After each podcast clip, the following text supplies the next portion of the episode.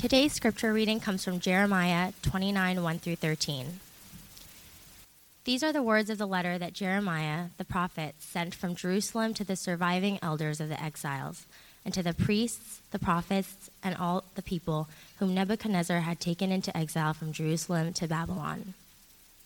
This was after King Jeconiah and the queen mother, the eunuchs, the officials of Judah and Jerusalem, the craftsmen and the metal workers had departed from Jerusalem. The letter was sent by the hand of Elasah the son of Shaphan and Gemariah the son of Hilkiah, whom Zedekiah king of Judah sent to Babylon to Nebuchadnezzar king of Babylon. It said, Thus says the Lord of hosts, the God of Israel, to all the exiles whom I have sent into exile from Jerusalem to Babylon Build houses and live in them, plant gardens and eat their produce. Take wives and have sons and daughters Take wives for your sons, and give your daughters in marriage, that they may bear sons and daughters. Multiply there, and do not decrease. But seek the welfare of the city where I have sent you into exile, and pray to the Lord on its behalf, for in its welfare you will find your welfare. For thus says the Lord of hosts, the God of Israel Do not let your prophets and your diviners who are among you deceive you, and do not listen to the dreams that they dream for it is a lie that they are prophesying to you in my name.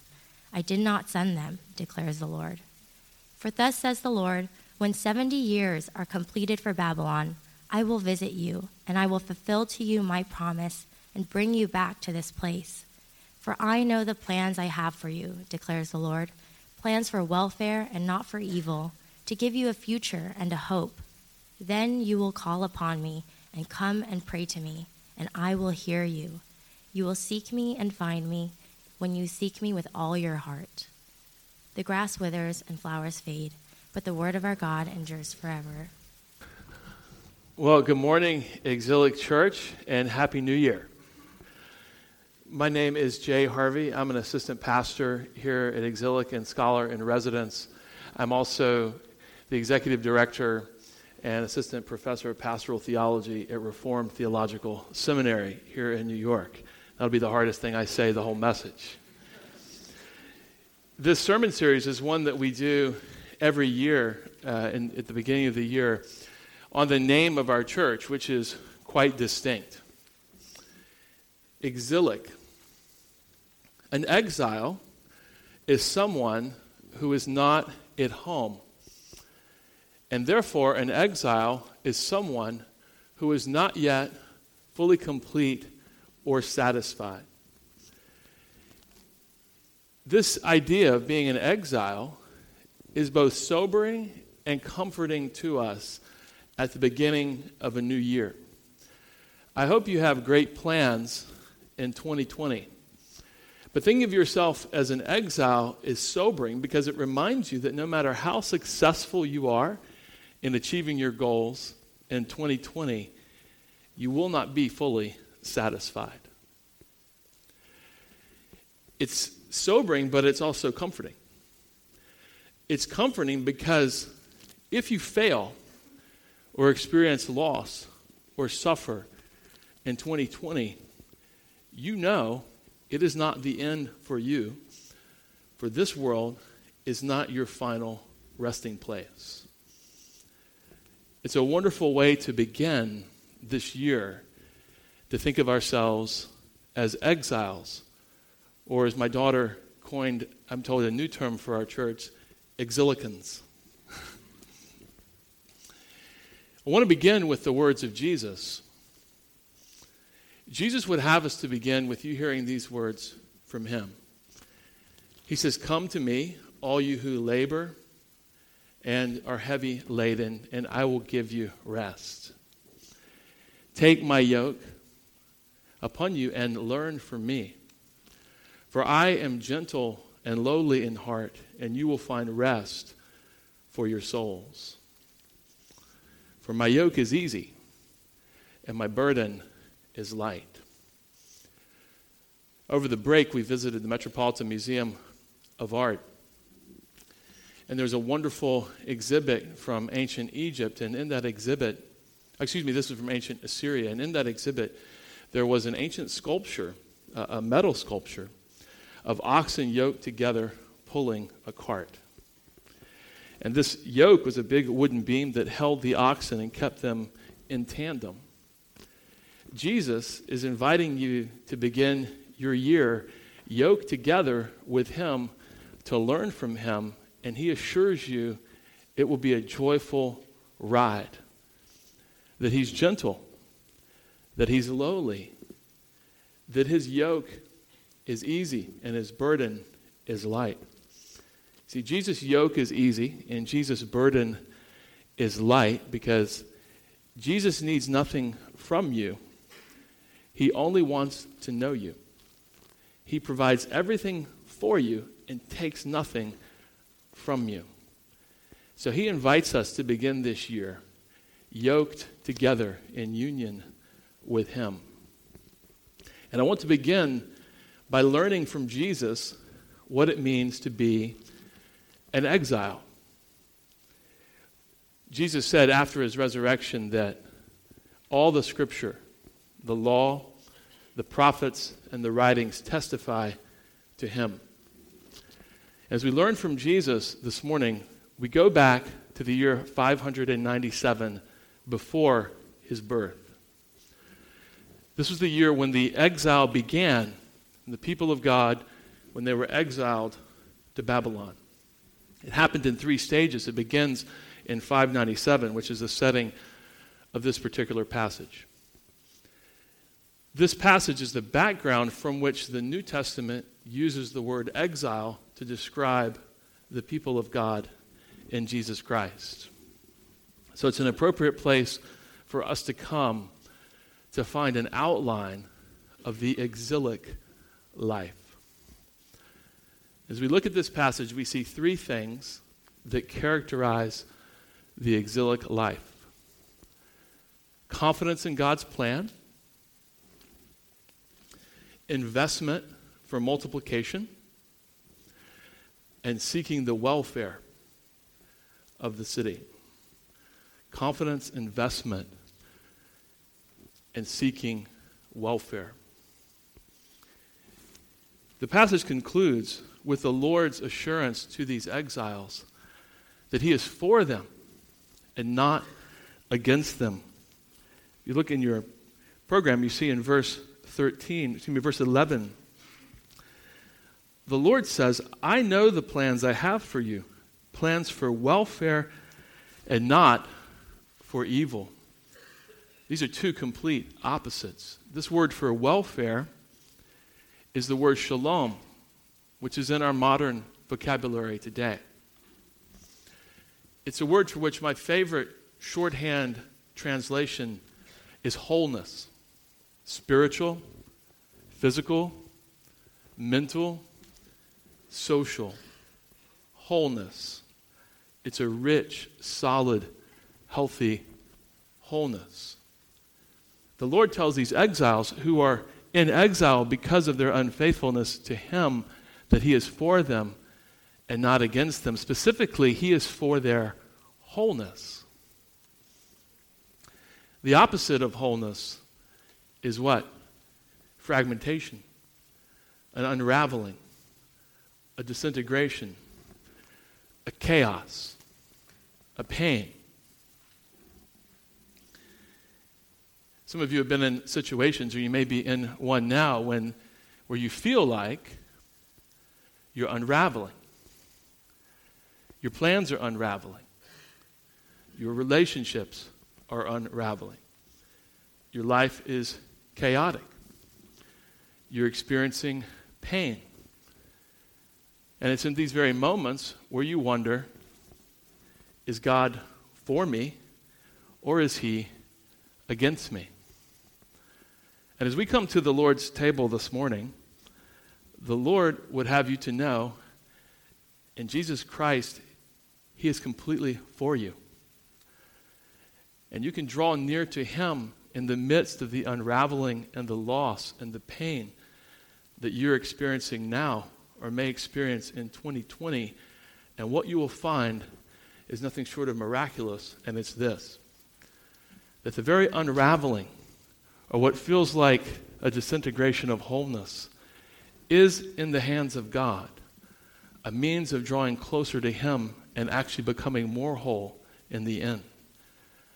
After experiencing his love, his grace, and his restoration in a more powerful way. These exiles were here before the Lord Jesus Christ came. They are the people of God waiting for the Messiah who will save them. We stand on the other side of that event. We are the people of God looking in faith to the Messiah who has saved us. As we come to the Lord's table, we remember what the Apostle Paul says to the church in Rome. He put the same question to them If God is for us, who can be against us? He who did not spare his own son, but gave him up for us all, how will he not also with him give us all things?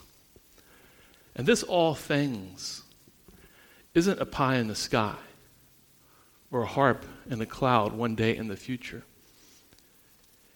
It is a new creation. Jesus came to bring you into a new creation, a creation that is happening now in Him, where He gives you peace and assurance of God's love and a hope for the future, and a creation that will be brought to full completion when heaven and earth join together and all things are made new. That is your future. And that is what you can be confident in in this new year.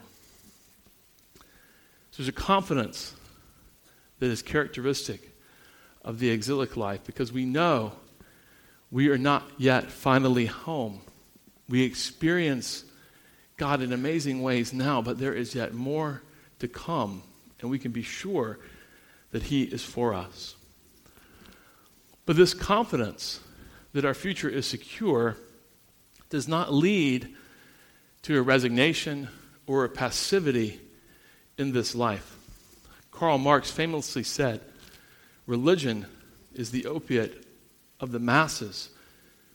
That quote is often taken out of context. Marx was not criticizing the masses. In his day, as in ours, opium was a powerful pain reliever. What he was saying was religion was a type of antidote to the suffering that was taking place with industrialized workers who are not being cared for. And indeed, this gospel hope is an antidote to pain that is real. But it's not the type of antidote that leaves you to be passive. What we see with these exiles is that they were called to invest for multiplication. They were called, you see in verse 9, in verse 5, to build houses and live in them, to plant gardens and eat produce, to take wives and have sons and daughters.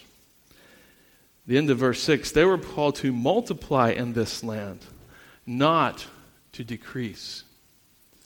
God intended for his people to be a blessing to all the nations. It would have been easy for these exiles to think we're here in this foreign land which is lording their authority over us for 70 years. We'll just wait it out. And the Lord tells them, no, fulfill your mission as my people. And he calls them to invest deeply in the family, because in this day, of God's people. It's the primary way that the people of God were going to multiply. In the New Testament church, the family remains a primary way that disciples are made and the people of God multiply. But in addition to the family, we see the church spoken of as another kind of family the family of God. And you can enter into this family of God now not by birth, but by faith in Jesus Christ, born not of flesh and blood, or nor of the will of a husband, but born of God, so that we are brothers and sisters, fathers and mothers, a real spiritual family. And as those who are in exile, waiting for God to finish his work in us and in the world, we too are called to invest deeply, to make the kinds of commitments that are necessary to flourish and multiply, to invest in family, invest in marriage, invest in the rearing of children. And whenever the scriptures here speak of building a household, part of that would have been teaching them the promises of salvation from God, teaching them what it meant to be a child of God, but also to invest deeply in the relationships of the church, that the church might grow and multiply and increase. We think in a modern world of family and even of church, sadly, as institutions primarily for our pleasure. We marry, have sex, and have children because we think it will satisfy us. And sometimes, if it doesn't satisfy us, we are tempted to move on. We look for churches in a similar way.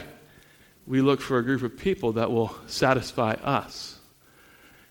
And to be sure, it is God's design that there's pleasure in marriage, there's pleasure in sex, there's pleasure, there's pleasure in Christian fellowship and activities with the church. There's great joy in worship. That's all by the design of God. But from God's point of view in Scripture, the pleasure and the joy is not an end unto itself. The end unto itself is the glory of God and the blessing of the world. The pleasure and the joy within marriage is to be a blessing to the church and to the world. The pleasure and joy within the church is to be a blessing to the world. So we invest deeply in family and in relationships not simply as an end in themselves to satisfy us, but this is part of God's means for blessing the world with the good news of Jesus Christ. And this too characterizes an exilic life. Confidence in God's plan doesn't make us so heavenly minded we're no earthly use. Confidence in God's plan for us sets us free to invest deeply without worrying about all the details, knowing that God is advancing his purposes as we do so. So there's confidence in God's plan, there's investment deeply in relationships, in family, and in church for multiplication. And finally, we see here a seeking, a seeking of the welfare of the city. Christians are often and sometimes justly criticized, in our country especially, for thinking only of themselves, for carving out a community, a pocket, and now even sadly a politics of self interest that many honest critics of Christianity helpfully point out seems contrary to your own faith, you who are to bless the nations. But what we see here is that God tells these exiles not simply to think about their own preservation, their own goals, their own family, their own identity, the people of God, but to embrace another reality. He tells them to seek the welfare, the wholeness of their city. And he tells them that with the wholeness and the welfare of the city shall be your wholeness, your welfare. As those in exile, we recognize and embrace that what God desires to do to care for us in this life is bound together with the people who are around us in community. Therefore, we seek their welfare. What does it mean to seek the wholeness and the welfare of the city in which we live? Well, one, it means to care. As we said, to identify, to identify with the reality that if the welfare of our neighbors is fragmented, if instead of wholeness there is unraveling, that impacts us as well. So we care deeply about the whole. We care. Secondly, we pray. This is a pattern that we see in the New Testament. The Apostle Paul writes to Timothy in Ephesus, and he tells him in chapter 2 that in the context of Christian worship, there should be prayer for all kinds of people for kings and those who are in authority. This is good and pleasing in the sight of God, who desires that we would live peaceful, whole, and dignified lives. We don't seek our own self interest only in prayer, but we pray for our city, for its leaders, for our communities, that we could be whole even as they are whole. And lastly, we do good. There's something called the tragedy of the commons that environmentalists talk about. The idea that people think, well, if I'm the only one littering, it's not going to make a difference. But when there are a billion people with that attitude, it becomes a pretty dirty world. The tragedy of the commons. There can be a similar tragedy when it comes to doing good. I think I'm the only one who's doing any good here. What difference could it make? So, as Pastor Gene reminded us, we just walk by. But with 5% or more of Manhattan alone professing to be Christ followers in a significant way, if 5% of the population of Manhattan did good every day, it would not be a tragedy of the commons. It would be an explosion of well being for many. We do good to people in our sphere. The Apostle Paul tells the Galatian church do good to all people, especially those who are in the family of believers. We pray, we care, and we do good. So this outline of the exilic life confidence, investment in relationships, in family, in church, with a view to multiplying and being a blessing, and seeking the welfare, the wholeness of our broader community in the city. This is what we're called to do. We see Jesus doing all of this absolutely perfectly. And we see this coming together, especially at the cross, which this table reminds us of this morning.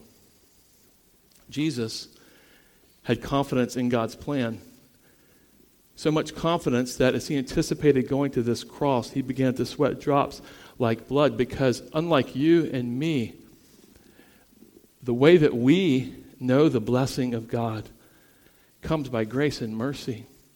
But that grace and mercy comes at a cost to Jesus, and he knows it. God's plan for him was hard, it was burdensome, it was heavy so that for you it could be light and joyful. What does Jesus say in those moments with regard to God's plan? Not my will, but your will be done.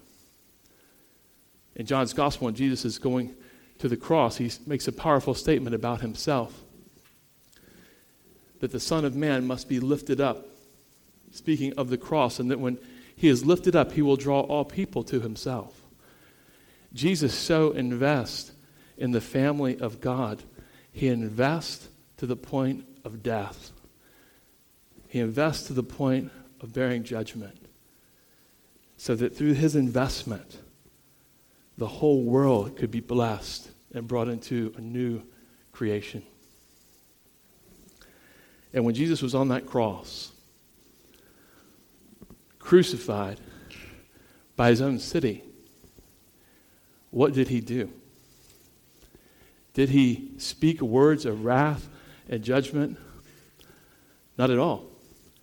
Hanging on the cross, Jesus sought the very welfare of the people that crucified him. He said, Father, forgive them, for they know not what they do. Jesus he lived the perfect exilic life so that you could be perfect in Him by grace. And He invites you to begin 2020 yoked together with Him with great joy. Lord Jesus, we thank you for what you've done for us, and we thank you for what awaits us still. We pray now that you would grant us faith to behold you in a fresh way this year. We pray it in your name. Amen.